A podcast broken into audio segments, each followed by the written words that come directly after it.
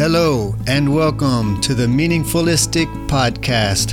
I am your host, Gabriel Gonzalez, and I'm asking questions about what matters to who and why in the deepest, most personal sense.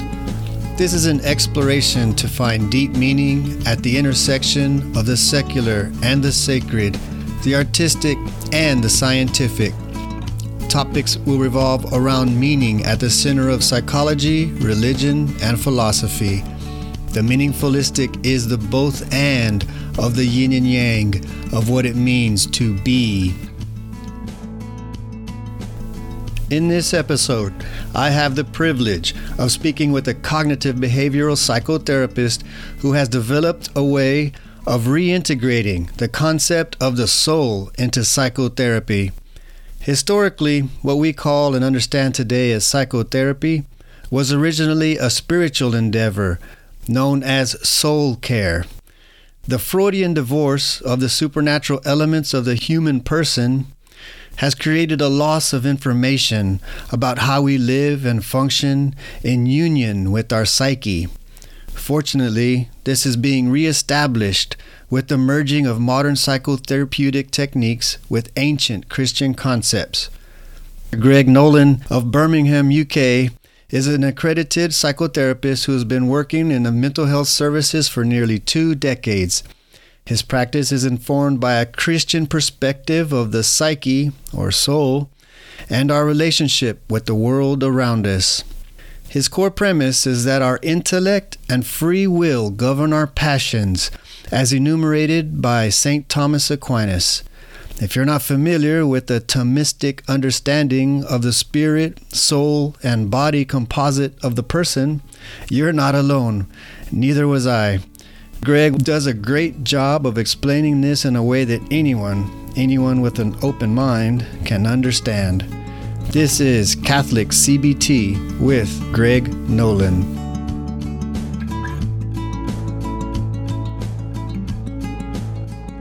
Hello, I am speaking with Greg Nolan, psychotherapist. Welcome to the Meaningfulistic Podcast, Greg. Yeah, thanks for having me. Thanks for having me. And I should say you're from Birmingham, but not Alabama. No, Birmingham, UK across All the right. Across the Okay. pond. Yeah. So tell me a little bit about your uh, background info, just some personal highlights, and how you became a psychotherapist. Okay. Okay. So, um, I've been a, a therapist now for about 10 years. I, I, I started getting into working in mental health when I was 26. So I'm now 45, so nearly 20 years ago. Um, I trained as a psychiatric nurse back in the day, sort of as a, as a stepping stone to getting into therapy because I stumbled across a book in in my early 20s that really sort of captivated me and and um, enamored me with psychology as as a as a as a discipline and, and a field, and felt that I wanted to become a, a therapist at that point. I guess in my early 20s. Prior to that, to be honest, I always thought of religious vocation. I I sort of half assumed I'd end up a Cistercian monk because since I was 18, I was always going to, to a particular monastery in the UK, and I was very good friends with a novice master, and we were sort of talking about me potentially becoming a monk. Um, I'm now married with two kids, so that didn't happen. But um, but yeah, I stumbled across this book that sort of introduced me to psychology, and I think uh, I've always had a sort of philosophical leaning, I guess. Anyway, so um, yeah, so I, I after having done very many things, I, I was at the point that I, I read that book. It was it was the Primal Scream by Arthur Janov, which enamored me at the time. And I think since it's it's quite a problematic book, but nevertheless it introduced me to psychology. You see, so okay. I, I was living abroad at that time. I was I was teaching English in Slovakia, um, and I was just sort of moving around, doing you know bits and bobs here and there. I was there for a couple of years. Um, but then I came back when I was 26, trained as a psychiatric nurse, worked on inpatient acute wards, so with schizophrenics, bipolar, so the more severe end of mental illness for about eight years in total, including the training, because I worked while I was training.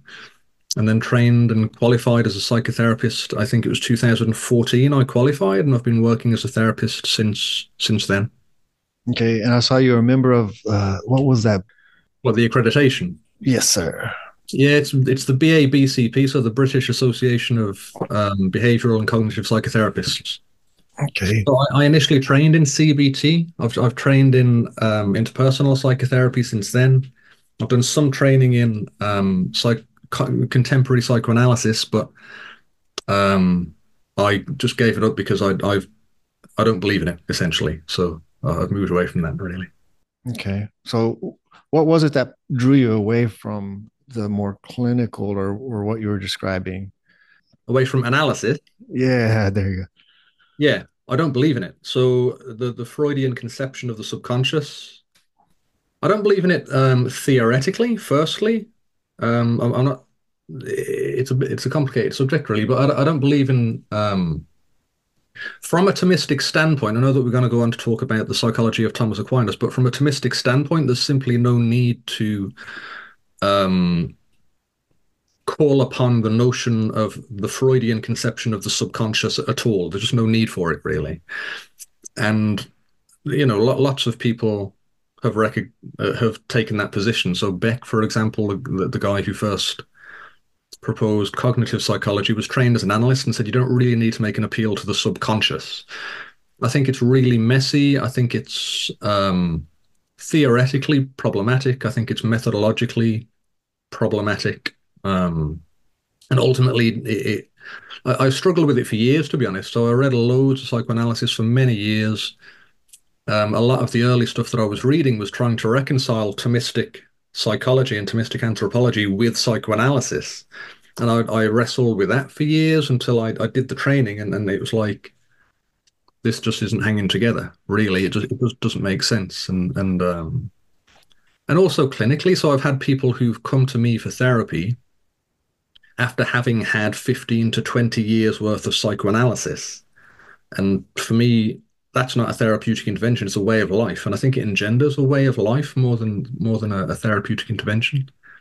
It's a bit technical, sorry, but that's that's yeah. I, I, didn't believe in it. Ultimately, was what what drew me away from analysis. Yeah, no, that makes sense. A lot of some of the critiques that I've heard more recently of of psychotherapy or psychology in general is because they always associate that outdoor outdated sense of Freudian analysis and mm. And mm. I, I, think just the general public doesn't know how far we've actually come from those rudimentary type, uh, very, like you said, like depersonalized. If I, you know, does that make sense? Well, it it it's a it's a real mixed bag, to be honest. So they said a lot of things that are very useful. Like Freud said a lot of things that are very useful. Jung said a lot of things. Jung said things that I use in therapy to this day. You know, so they weren't stupid men. They were very clever. Jung was probably bordering genius. I would that that's would be my position with him. But um, Freud was an outspoken um, atheist materialist. That's that's the heart of the problem, essentially. But fair play to him, he was honest about that. He said there is no such thing as God. You know, he wrote a work called "The Future of an Illusion." You know, he was the the first, well, not the first, but you know, he he predates Richard Dawkins, for example, in suggesting that God is a delusion or a projection of the mind. You know, um, but Jung said basically a very similar thing, although Jung talked very favorably about Christ. He, he, said, you know, very nice things about Christ. But yeah, it's certainly moved on. Like a, a, lot of the schools of psychotherapy that exist today, such as cognitive psychology, Gestalt, um, transactional analysis, they're all people who are trained in psychoanalysis who said now, but they basically distanced themselves from it for various reasons. Um, yeah, and, and, and, and, and have moved on. Yeah. So yeah. you you mentioned that you already had a Thomistic understanding. Where did that come from? It sounded like it preceded your psychological training. It did really, yeah. And I um, it that grew out of a friendship, to be honest. So I, I I've got a very good friend who studied philosophy at university, and I've got a, a, a quite a big circle of Catholic friends. Are you Catholic yourself? I don't know. Yes, sir. Okay. so I've got quite a big group of Catholic friends, and this one friend I, I became friends with in, in my mm, mid to late 20s. And we began at that time having philosophical discussions, right? And we do to this day, you know, so it's it's 20 years later and we're, we're still doing it. But some of the ideas that um, were planted in seed form sort of were from that friendship. And I began reading a lot, um, really prompted from that. Uh, but yeah, yeah, prompted by that. I've always had a philosophical leaning anyway. I think temperamentally, I sort of lean in that direction. But I think that friendship really um, kindled and, and and inflamed that part of who I am. Yeah, yeah. So I guess it's it's not part of the podcast to be Catholic, but I think a lot of um, being Catholic from the inside, uh, looking out, others might not be able to understand from the outside looking in that this type of uh, discussions that you mentioned, like having deep philosophical discussions, are, are something that we don't shy away from.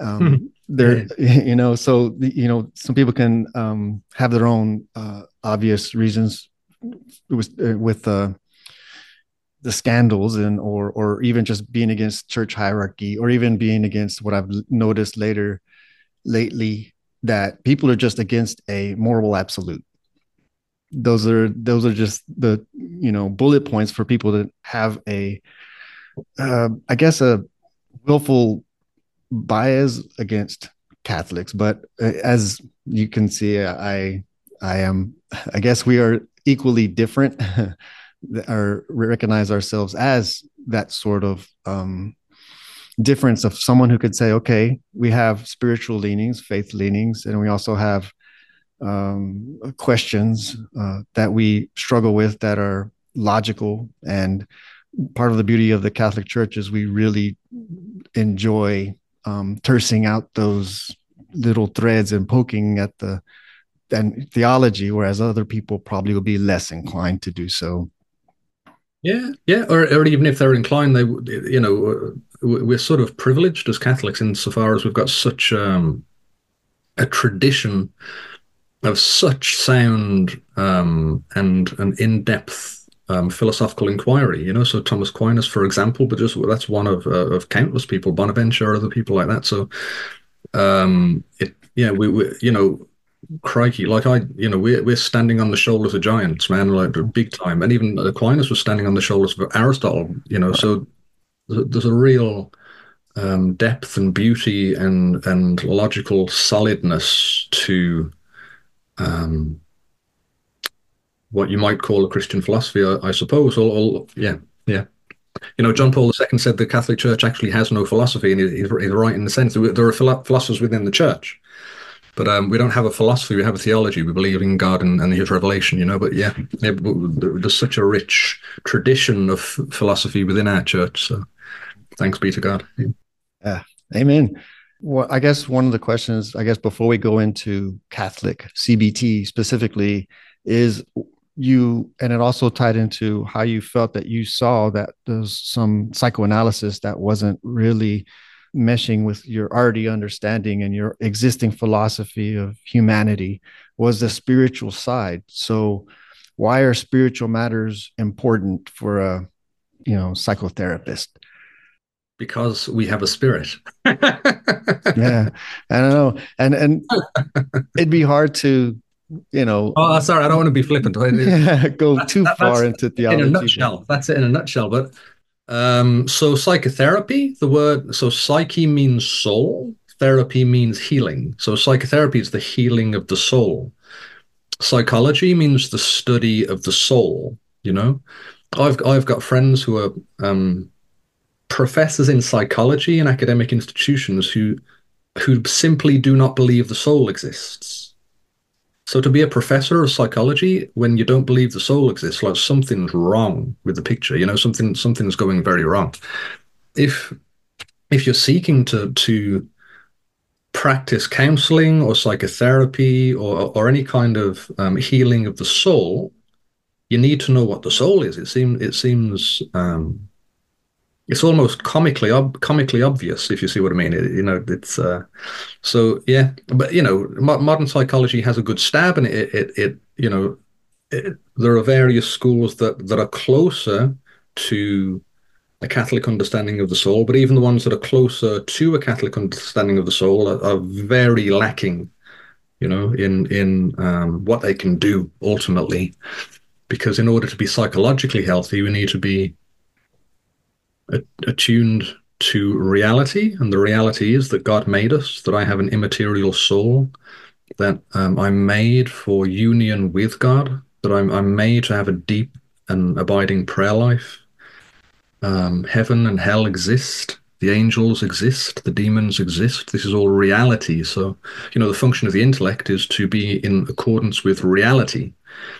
So, um, psychotherapy the intellect is just one faculty of the psyche, right? So if you're trying to achieve psychological order, um, introducing the truth to the intellect is part of the process. You know, it's. Uh, yeah, I, I, think.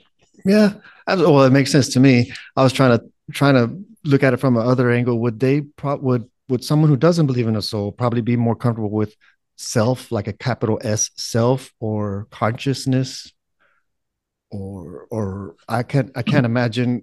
I, know that there's limitations, and if anything, they'll say like a soul is is is the nasty word that you don't want to admit or arrive to. But I, I guess that they would assume some sort of lesser quality would just be your self, capital S, or your consciousness.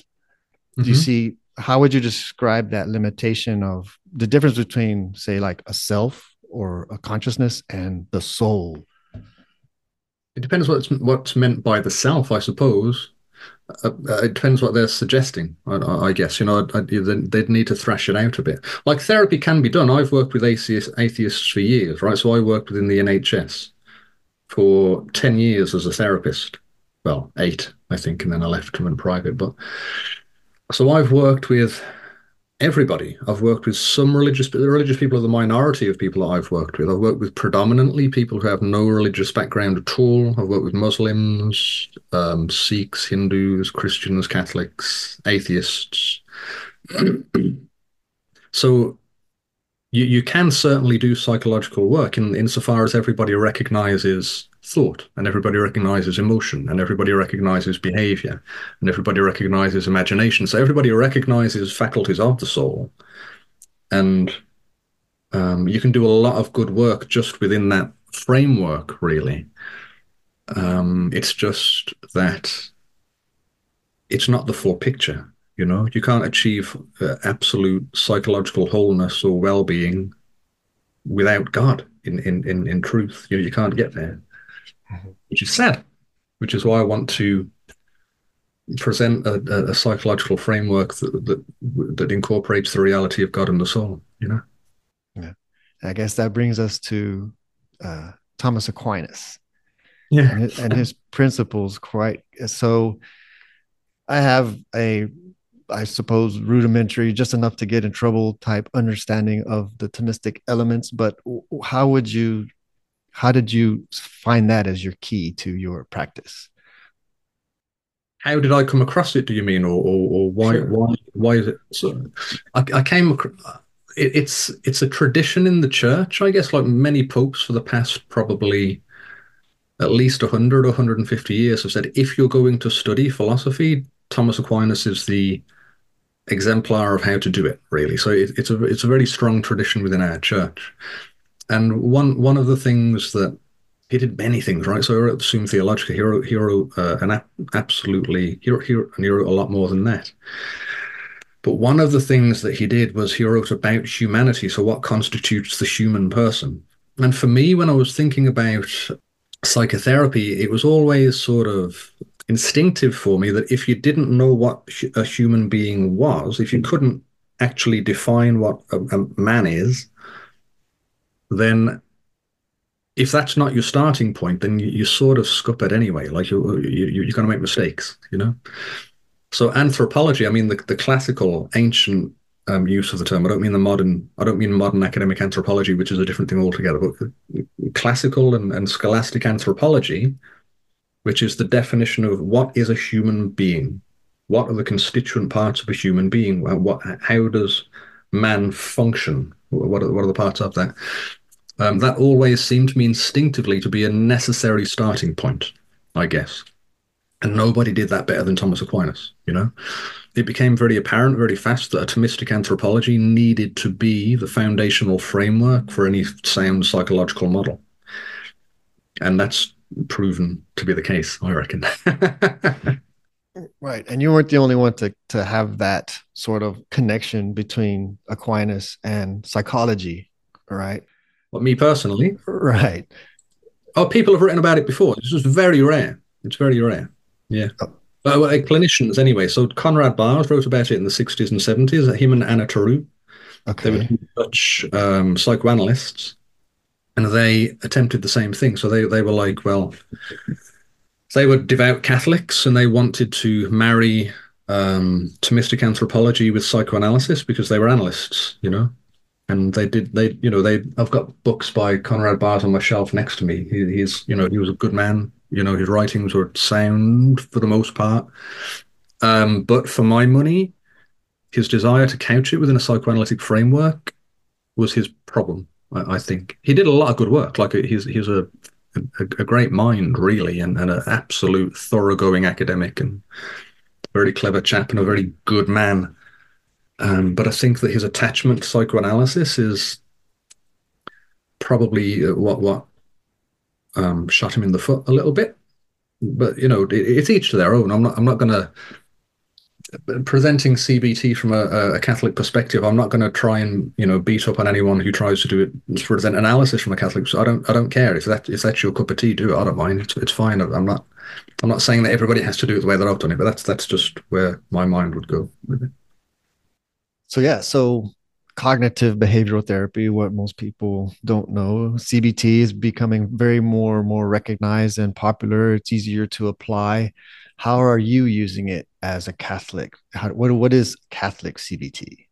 So there's there's two parts. So one is the again having a, as a basis the understanding of the soul, right, and the understanding of the various faculties of the soul. So the intellect. That, that gets complicated, but the, the, the intellect being an immaterial principle, you know, it's it's that's part of our spirit, our intellect, or at least the, the, the active intellect or the agent intellect, that's a spiritual faculty. So thought is an immaterial process. There's this very commonly held idea that we think with our brain. That's not true. Your brain can't think. You can't hold an idea in your brain any more than you can hold an idea in your hand, right? That isn't to say that when you're thinking, your brain isn't involved. It is. So your brain is active while you're thinking because we're a body soul composite, right? Um, but your intellect is an immaterial faculty. Your will is an immaterial faculty. Now, what CBT does really well, I like CBT a lot, right? It, it's it's when I say that there are certain psychological models that are closer to a Catholic anthropology, cognitive psychology is one of them. It's it's it's largely sound, right? The, the the fundamental ideas within cognitive psychology are sound ideas. But if you haven't got the proper foundation of what the intellect is, what the will is, no, no as, as far in my reading, I haven't read anywhere in any psychological model them talking about the will, free will, which is an absolutely real faculty of the human psyche. We have free will. Animals do not have free will. I do, you do, every human being does. And if when when you don't have that as a foundation to build upon, you get into really um, problematic places, right? So the, the free will is jettisoned from most psychological models. They talk about the relationship between thoughts, emotions, and behavior. For example, that's what you know. CBT in a nutshell, really. You're looking at how thoughts and behaviors impact our emotional state. But they don't talk about the will. They don't talk about the fact that the will has direct direct impact on on what we think and on what we do, but not on the passions, for example. Um, so they haven't got a, a, a robust understanding of the faculties of the psyche. I'd say that that's the that's one of the two major ways in which Catholic CBT would differ from secular CBT, is that it has as a foundation an understanding of the faculties of the psyche and how they relate to one another and what should take prominence and what shouldn't. So, for example, lots of mental disorders are constituted by an elevation of the life of the passions above the intellect, right? The passions are material, they're, seated in our body. So, um, love, hate, anger, revulsion, joy, desire, all, all of the passions, of which there are 11, they're all seated within our body and they're common to us and mammals. So dogs and cats have got the same passions, right? So they're, that's part of our, the animal part of our nature, you might say. The higher part of our nature, the spiritual part of our nature, is constituted by the intellect and the will. That's the inner man. So when the Bible talks about strengthening of the inner man, it's referring to our spiritual soul, the intellect and the will, which is where the grace of God, which is what the grace of God acts upon. So, you know, when when our, our blessed Lord said to Peter, James, and John when they were sleeping in the in the garden, you know, the, the spirit is willing, but the flesh is weak. He was almost making a, a, a philosophical distinction. You know, the the flat this this material thing is the thing that's weak about me. Um, it's a thing that's subject to change. It's the, the material that's subject to change, whereas the spiritual part of me, the intellect and the will, that's the higher order, right? So it's it's I can ramble on about this for ages. Do you want me to just continue, or did, am uh, I yeah. am I going point at all? Well, you were just about that. You were saying you, the that it was moving above. W- would that be considered a Freudian would call superego? It's higher than just logic and reason, right? The Freudians, they're material. So Freud was an absolute materialist, a thoroughgoing materialist. He said there's no such thing as spirit at all. It's an illusion. So um, what Freud wanted to do was to make psychology into as much of a hard science as physics, because he just saw the psyche as being the material operations of the body, you know, neurology, so cognitive neuroscience and this sort of thing. Um, and I think that's so popular these days because materialism is the zeitgeist; it's the spirit of the age. Most most people think that a human person is is just a highly evolved animal. That's all a human person is. They have no spirit, they have no soul.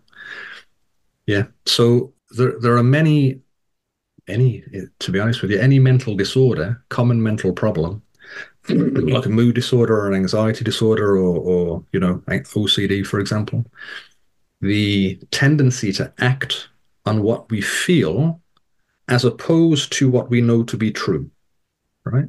that's a real common feature of any and all mental health problems, really. It's the elevation of the passionate life over the intellect, of what I know to be true, which is a, which is a spiritual um, reality. So you can, if if we don't know what are the faculties of the soul, how they should relate to one another, what should be in what position, what should have governance over what else. So Aquinas, for example, said that the passion is there just to serve me.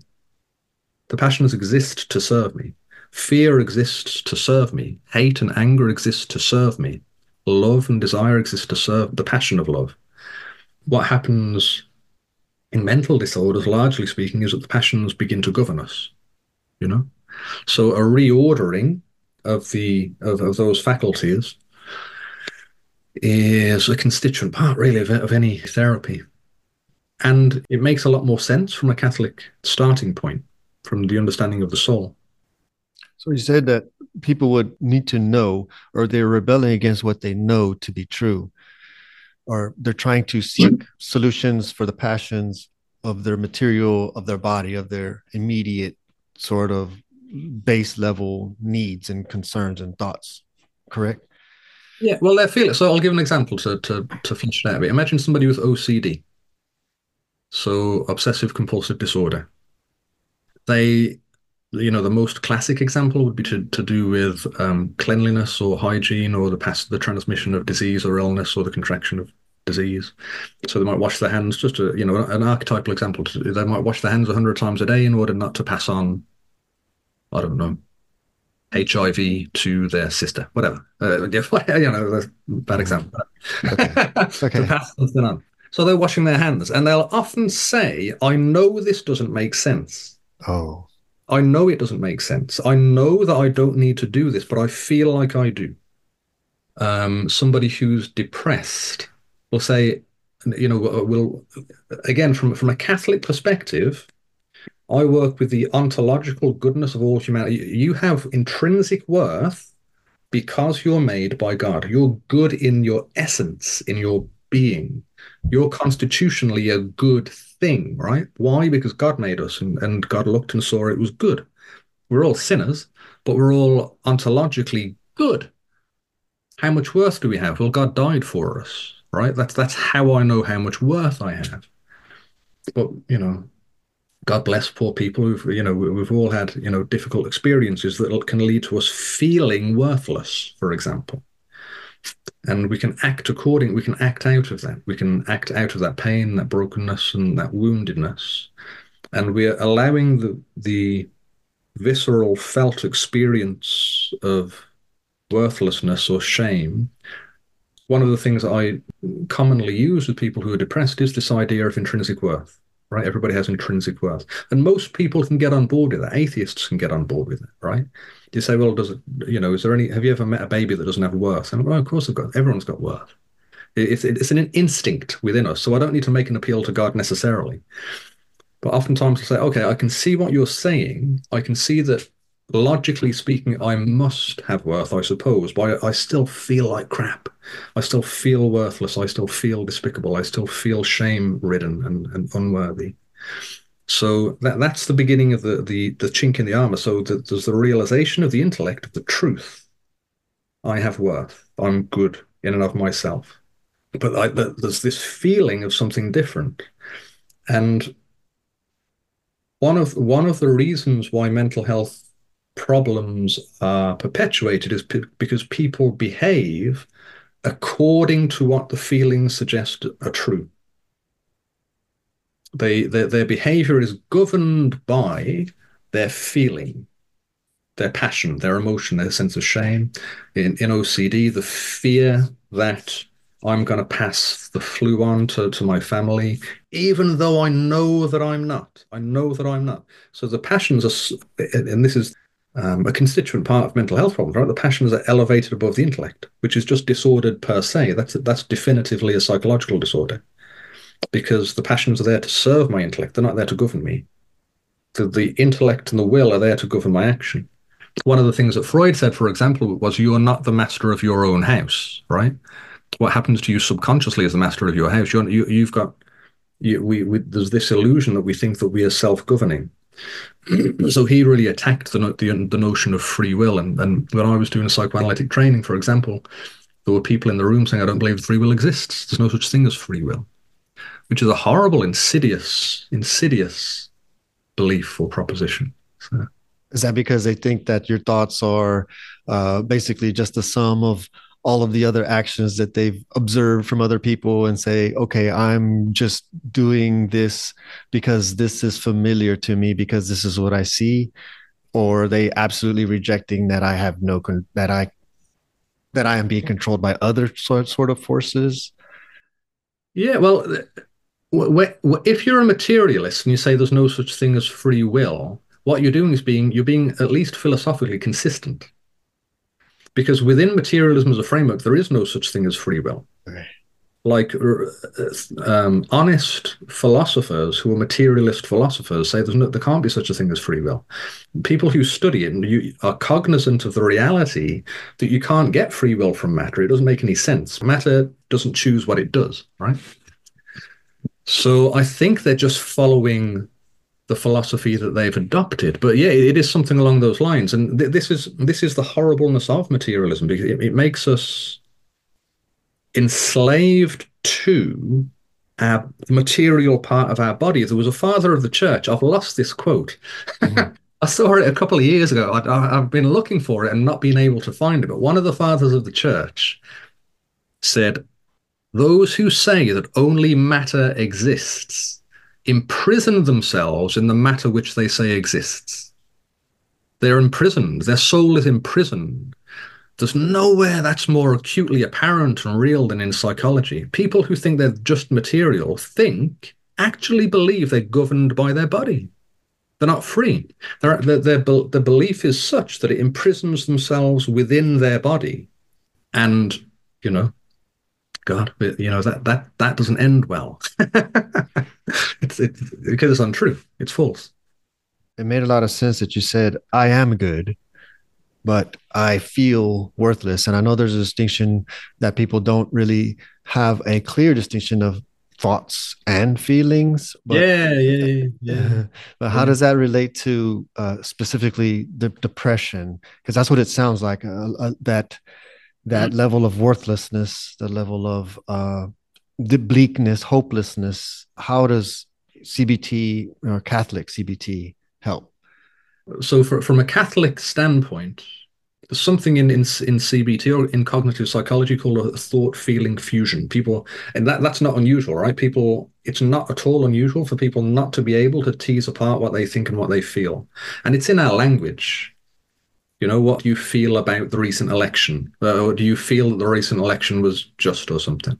So we conflate feelings and thought all the time. So that that's something that even within secular, you know, CBT, they're, they're very good actually at teasing apart what is actually a thought, what's a feeling. That's really important. That's really important.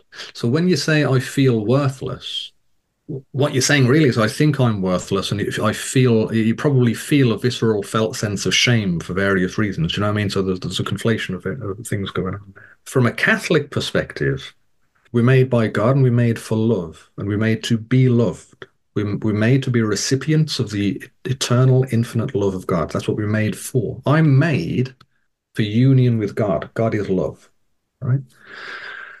But we've fallen. Humanity is fallen. So none of us, when we look at our parents, see perfect examples of God, right? So we, we all experience a lack or a deficit to greater or lesser degrees. So developmental psychology and, and, and formative years are so crucial actually when you're doing psychotherapy to gain an understanding of what, what went into the formation of this person's persona, what, what went into the formation of their character.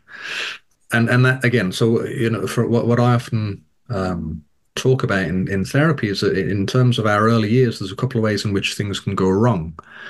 Um, I, broadly speaking, one is you know something wasn't there that should have been. So love or affirmation or play or discipline or you know the good things that ought to be there, or something was there that shouldn't have been. So abuse in its various forms, addiction, etc.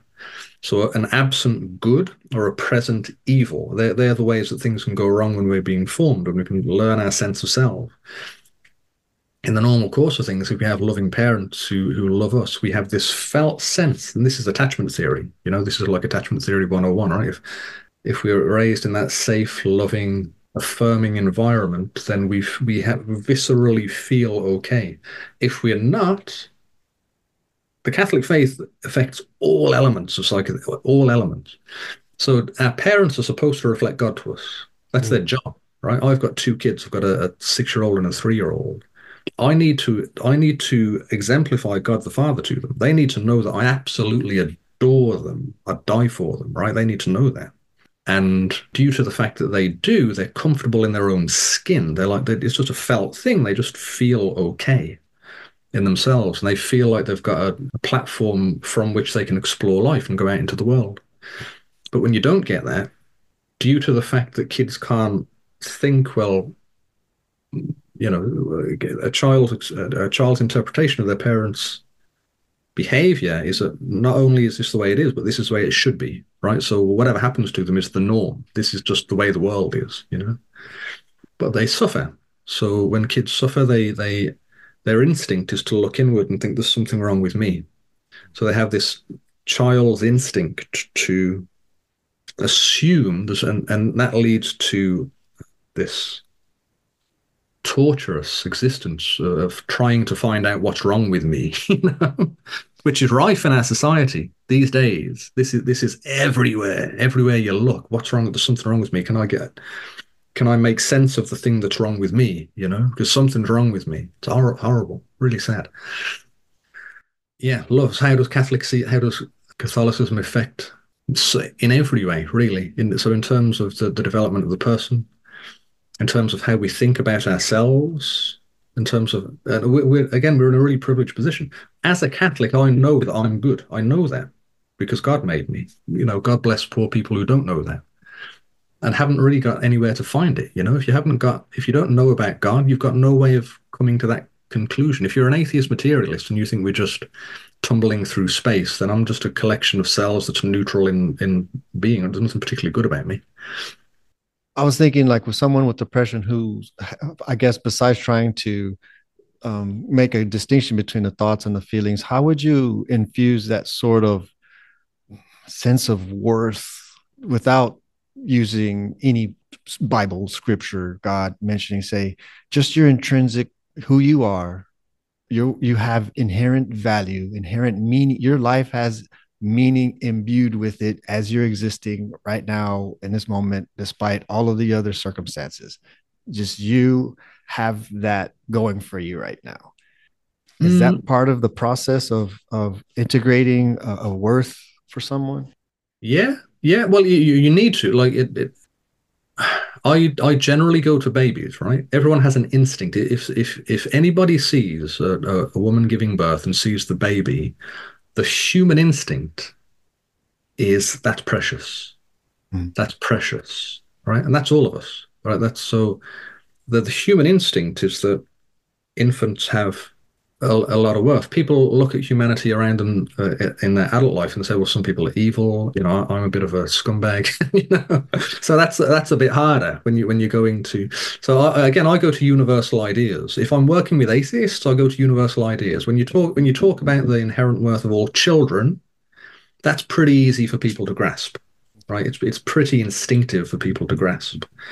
When it comes to meaning, you have meaning I wouldn't want to over philosophize it really. I think I think for me clinically that would complicate it a bit when you talk about meaning. Or that being said, um, you know, values and things that people have that's important to utilize. I would say, but trying to to Im- imbue meaning into somebody, it, it gets into a bit of a philosophical debate if you do that, and that isn't really what therapy is about.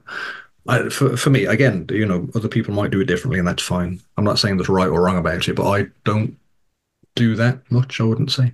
Okay. But I, I, talk about just in universals, right? Everybody's got worth, and everybody's got equal worth. Like I've got no more worth intrinsically than a drug addicted prostitute. I've got no more worth. We're both e- equally worthy. I've got no less worth either. We're just human. So I try and get people to a position of does humanity have any worth? Some people, God bless them, say no, they don't. you know, but it's very rare. I I it, I've been practicing psychotherapy for ten years I've met one person in 10 years who's who he was in a bad state, man. He was real deeply depressed. You know, he was a radical atheist. He said humanity has no worth. You know, it was horrible to say, and he was absolutely intransigent. He was going nowhere. God bless him.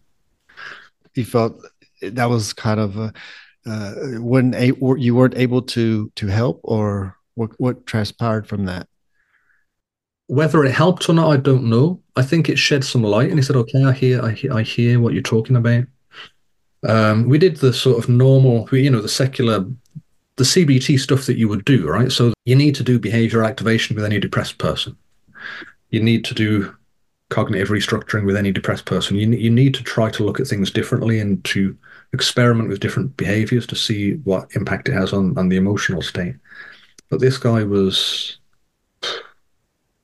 he was just in a dark place. He was in a dark place. I wouldn't I wouldn't like to say it was a spiritual thing, so I don't know. I'm not um I'm not a priest. It's not my job really. Although the, the again the reality of the spiritual life and the fact that we're all born into a spiritual battle, I'm aware of that as a therapist.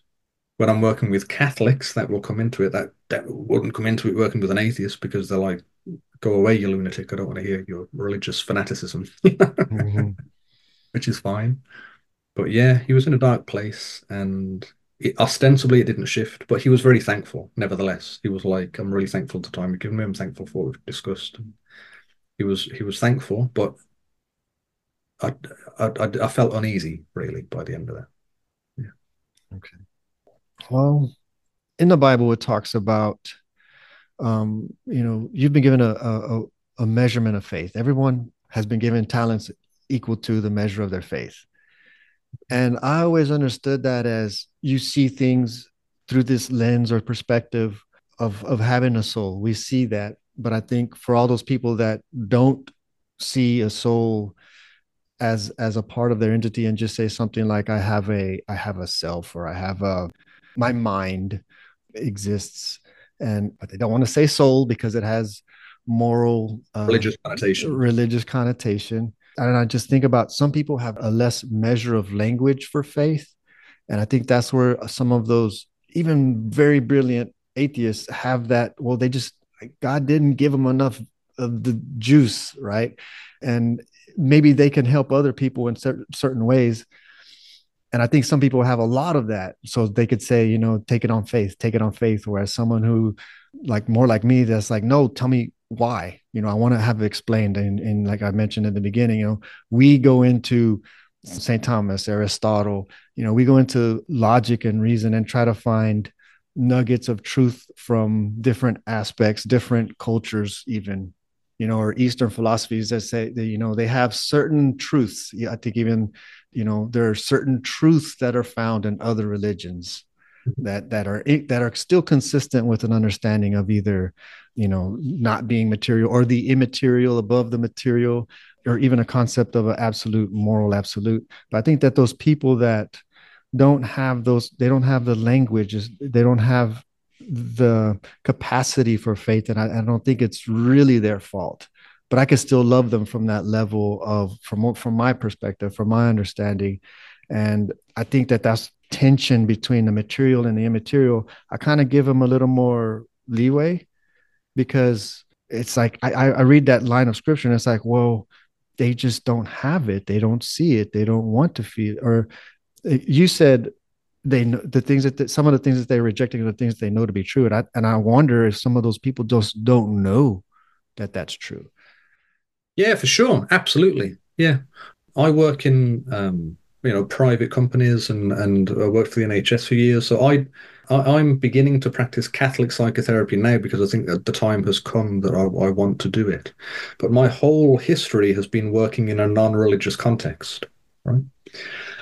I'll use the ideas. I'll, so, for example, I'll bring to the table so the the question of if if I know something to be true, if I know something to be true, but I feel like something else is true, which of those two things should govern my action? That's just, a, that's just a, general question, right? And we'll reach the point of well, what I know to be true should govern my action, and everybody gets it. Everybody's like, well, of course that's it. But a lot of people say, I've never heard that before. I've never heard that before because people talk about intuition, and feeling, and uh, again, this is the elevation in our society of emotion too high. So people, people, I'm a covert Catholic, if you see what I mean. So I'll bring in reality where I can. So I'll talk about the life of the passions. The scheme, I give the scheme of the passions from a Thomistic perspective, right? So love, hate, desire, revulsion, happiness, sadness, fear, courage, or, or, or, daring, hope, despair, anger. I give I give that, and I talk about what they're for from a Thomistic perspective. What is what what's the function of the passions? How do they relate to one another? And everybody, everybody, not everybody, but the vast majority of people say, I've never heard anybody say it like that before. It makes perfect sense. It makes sense. It, it makes sense, yeah. I, I don't mention God because I can't. I'm not allowed to, unless people say I'm religious. They tell me they're religious, and and sometimes people can intuit that I am from the way that I speak. Only religious people really will intuit it. But um, I present these ideas, and it, it makes sense. Yeah, that that's my experience. They're like, I'm, and but they say that I've never heard it said that way before. No, no I've never heard that before. Is it is that anywhere? Uh, is that correlation in any book? Can I do just Google search? right? I just want to find the easy stuff. How do I find something, or what would you suggest? It's it's to to be honest, in in terms of literature on it, it's all fairly um, philosophical and dense. So one one of the reasons that I'm making this course on Catholic CBT for depression is because all of the reading that I've done is really difficult right? All, it's all PhD theses and things, and you, you, you sort of need to have a, a, fairly sound grasp of Thomistic philosophy or Aristotelian philosophy just to make sense of, of, of a lot of that. And this is what the books say at the start. You need some philosophical understanding just to work through this book. So the reason that I'm putting it into, I'm I'm teasing out, I'm trying to at least. This is my hope. I'm teasing out the bits that are relevant for our purposes for therapy and putting it into a bite-sized format so that people can utilize it is because that I don't think that has been done really. I don't I don't think I I, I haven't seen anyone do that. So yeah, I want to do that. Great. That sounds and and why just the why uh, depression? Because you also mentioned OCD and and I'm sure anxiety is is equally you know pervasive. Yeah, I will. I'll do that later. Yeah. Okay. It's time. It's going to take me a few months just to put get together the depression one, to be honest with you. So, okay. but I, I, I think the next one will probably be generalized anxiety disorder or social anxiety, because it's so common. You know, yeah. There's a lot of work to be done. Why is depression and anxiety becoming so so common now? Because people are no longer believing God. Uh, honestly, honestly, that's what I think. I swear to God, like people have lost contact with God. Atheism is a psychologically unhealthy philosophy by definition because you, are conforming your intellect to a lie, you know. So you know, you know, I've talked about the, the passions and things. What one thing that's always entailed in any mental health problem is what you would call an intellectual vice. Somebody's thinking about something wrong. They have to be. This is what the cognitive psychologists said, right? Talking about rational and irrational thinking. Um, so you can't get it much more wrong than God doesn't exist. That's about as wrong as it gets, and it leads to nothing but, well, you know, in the final analysis, again, if you follow it through to its logical conclusion, all you've got is despair. There's nothing. But what is there? So why are people depressed? They've got no meaning. Why are people depressed? Because they don't know that union with God is beatitude, is happiness. You know, happiness is a constituent part of mental health. What is happiness? Union with God. Um, if you don't know God, then God bless you. You know, good luck. You know, I, I don't. I've heard the antithesis as uh, nihilistic goo. Yeah, yeah, yeah, yeah. yeah. It's Just, horrible. It's yeah. it's frightening, man. It's frightening. It's everywhere. Yeah. Okay. Where can people go to find you and your work? I have a website which is christian-psychotherapy.co.uk. They can find me on Facebook, so Greg Nolan on Facebook. Um, and I've got a page called Catholic CBT on Facebook as well. Well, thank you for everything that you've shared with us, and I hope uh, people will have a better understanding about themselves and also the passions in the mind and the difference between thoughts and feelings. It's, these are all new concepts to me, and, and I'm excited and I'm very thankful for you becoming a guest on the Meaningfulistic podcast. It's been a pleasure. Thanks for having me. Thanks for having Thank me. God bless you. Thank you. Cheers.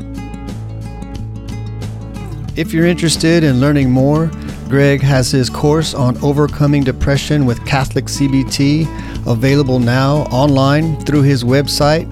That is christian psychotherapy.co.uk. And it is available to anyone who is struggling with depression and is open to the Christian concept of the human soul. I learned so much from this exchange with Greg, and I am truly grateful for him making the time to coordinate being across the pond and talk to me. The greatest thing that I learned is how much I didn't know. I did more research on a Thomistic understanding of the spirit, soul, and the body that I never took the time to learn. My next episode will be titled The Soul of an Atheist, and I can't wait to share that with you. You can find me and more messages of the Meaningfulistic on Instagram at Meaningfulistic. You can also join the Meaningfulistic Facebook group. And if you're interested in reaching out and sending a message or asking questions or would like to be on the show, you can email me at meaningfulistic at gmail. Thank you and God bless.